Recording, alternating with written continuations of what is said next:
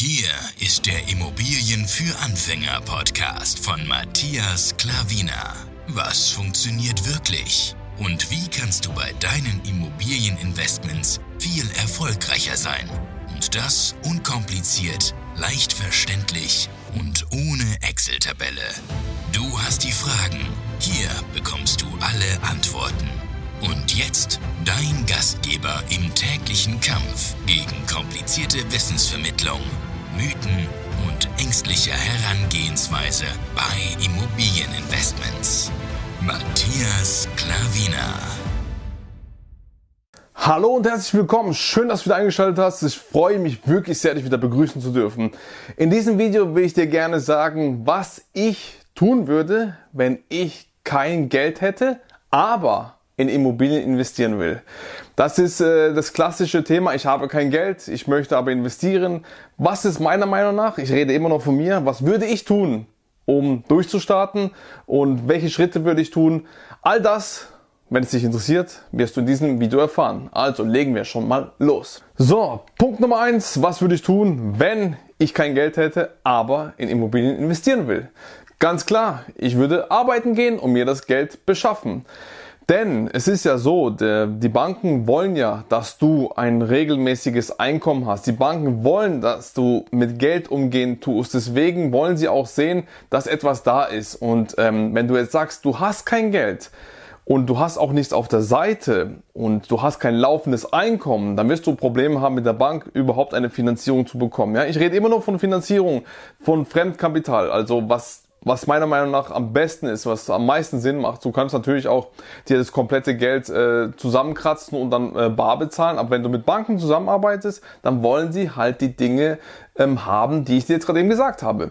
Und ohne Geld spielt einfach keine Musik. Von daher musst du erstmal schauen, dass du Geld reinbekommst. Ja, es ist wichtig, denn ähm, da kriegst du auch bessere Konditionen, stehst besser bei den Banken da und hast so gut wie keine Probleme, wenn du natürlich auch ähm, gute Bonität hast, wenn du keine Konsumschulden hast, wenn du weißt, wie man mit Geld umgeht, dann ist es natürlich äh, ratsam und natürlich auch äh, ein äh, ein Mindestgehalt von 2000, wenn du alleine bist, oder wenn du, äh, äh, wenn du eben ledig bist, oder wenn du äh, verheiratet bist, zweieinhalbtausend netto hast, ähm, dann äh, ist es natürlich sehr, sehr ratsam, auf jeden Fall Geld zu haben. Denn, wie gesagt, ohne Geld spielt keine Musik. Von daher schau, dass du Geld verdienst.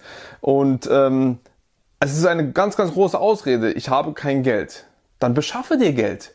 Spielt doch keine Rolle, wie es jetzt ist. Ja? Das heißt, dass du nicht jetzt investieren musst.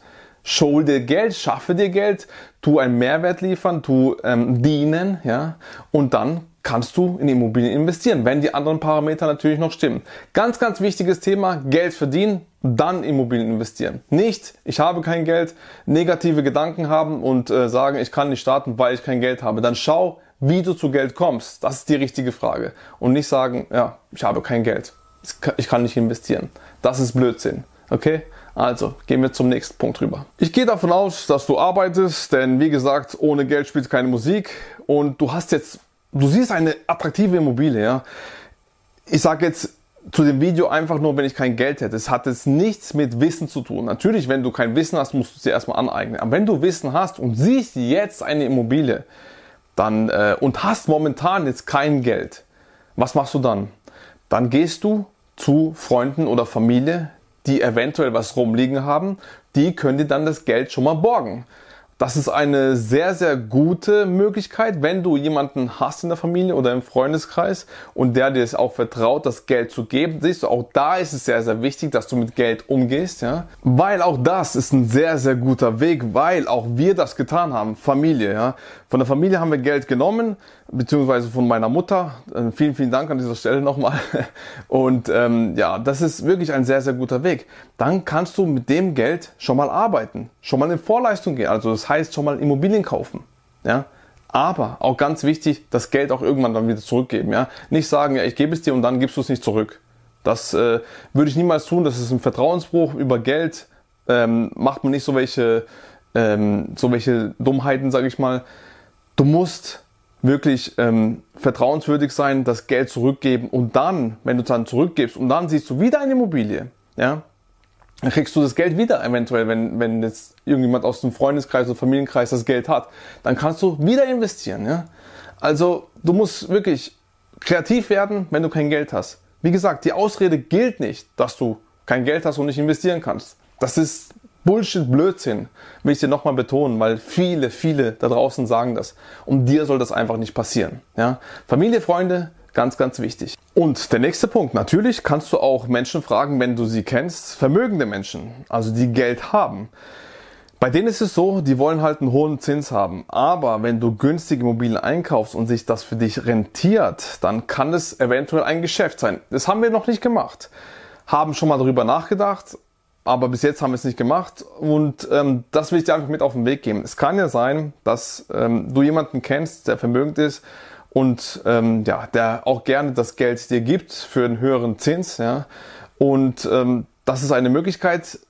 Ob du es jetzt in Erwägung ziehst oder nicht, ist wie gesagt deine Sache. Wir haben es noch nicht getan, aber es war schon mal in unseren Köpfen und aber ich will es dir nicht vorenthalten. Wie gesagt, wenn da das Geld ist, er damit ähm, ja momentan nicht arbeitet, und ähm, du die Chance hast, es zu holen, warum nicht? Probier es aus. Der nächste Punkt. Natürlich gibt es auch die Möglichkeit, 110% zu finanzieren. Also die komplette Kaufsumme der Immobilie plus die Kaufnebenkosten. 110%. Ähm, ja, das macht nicht jede Bank mit, ja, sage ich schon mal vor, vorweg. Aber es ist eine Möglichkeit, da auf jeden Fall nachzufragen. Gut aufgestellt sein, die Immobilie muss stimmen, also sprich, das Investment muss stimmen. Du musst wirklich günstig einkaufen, damit die Banken da eventuell mitspielen. Ja, sonst hast du da wirklich keine Chance. Und eben deine Hausaufgaben machen natürlich wie immer gut dastehen. Ja, und ähm, Warum nicht? 110% ist eine Möglichkeit, haben wir bis jetzt auch nicht gemacht. Wir haben bis jetzt immer die Kaufnebenkosten selber getragen.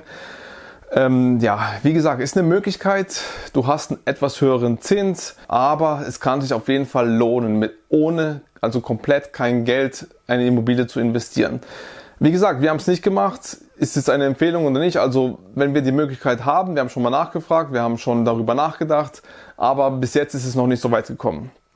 Es ist, ja, 100% finanzieren ist auf jeden Fall für mich, also optimal, sehr, sehr gut. 110% ist, ja, kannst du, musst du nicht, wie gesagt, weil wenn du so Standorten, wo wir investieren, ja, bei uns ist ein sehr, sehr guter Standort. Da hast du halt Kaufnebenkosten, die sind halt enorm, ja. Ähm, da kosten Immobilien keine äh, 20, 30.000 Euro, ja. Und deswegen muss man die 10% halt immer aus eigener Tasche holen. Aber ist auch okay. Das sind 100% bekommst du von der Bank. Und wenn es dann eine 110% ist, warum nicht? Also die 10% auf die, da spielt es auch gar keine Rolle mehr und ähm, ja, kannst du auf jeden Fall probieren. Und der letzte Punkt haben wir auch noch nicht gemacht, äh, ist auch nichts für uns, aber du kannst es tun. Du kannst sozusagen mit Co-Investments arbeiten. Ja? Also sprich, ähm, du und jemand anders investiert in eine gemeinsame Immobilie. Warum ist es für uns nichts? Weil wir mögen es nicht irgendwie abhängig sein und wenn es ums Geld geht, dann sind die, ja, die Leute bisschen, sage ich mal, verrückt und ähm, ja, da gibt's oft Streitigkeiten. Du musst natürlich alles vertraglich festhalten. Wie ist es so, wenn du kein Geld hast? Ähm, dann ist es so, dass du eine gute Immobilie bringst und der Co-Investment, der wo das Geld hat, der bringt eben das Geld. Ja, Du bringst die Immobilie, er bringt das Geld, ihr macht einen Deal zusammen, ihr teilt euch alles auf, ja, halt natürlich alles schriftlich fest, natürlich am besten noch mit dem Anwalt klären, alles den Vertrag gut aufsetzen, weil wie gesagt, wenn es da um Streitigkeiten geht, dann ja, mit den Leuten ist nicht zu spaßen, wenn es ums große Geld geht und ähm, deswegen ist es eine Möglichkeit, aber wie gesagt, wir haben es noch nicht gemacht und es kommt für uns auch nicht in Frage.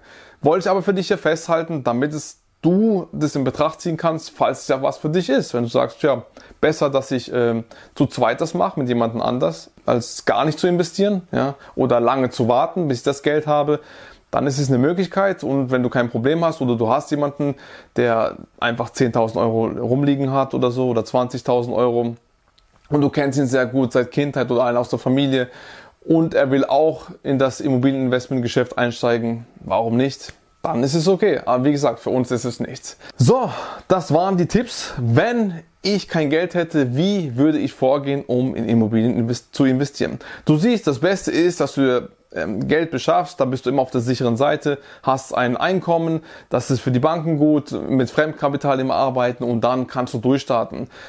Hab Geduld, wenn es jetzt nicht so ist, wenn du niemanden hast, von dem du das Geld holen kannst oder wenn du noch nicht so viel angespart hast. Aber wenn du dann die Parameter alle gemacht hast, dann kannst du investieren, dann kannst du loslegen, durchstarten und den Markt für dich erobern. Ja. Natürlich davor kommen die Basics, die anderen Basics, die das, das Wissen.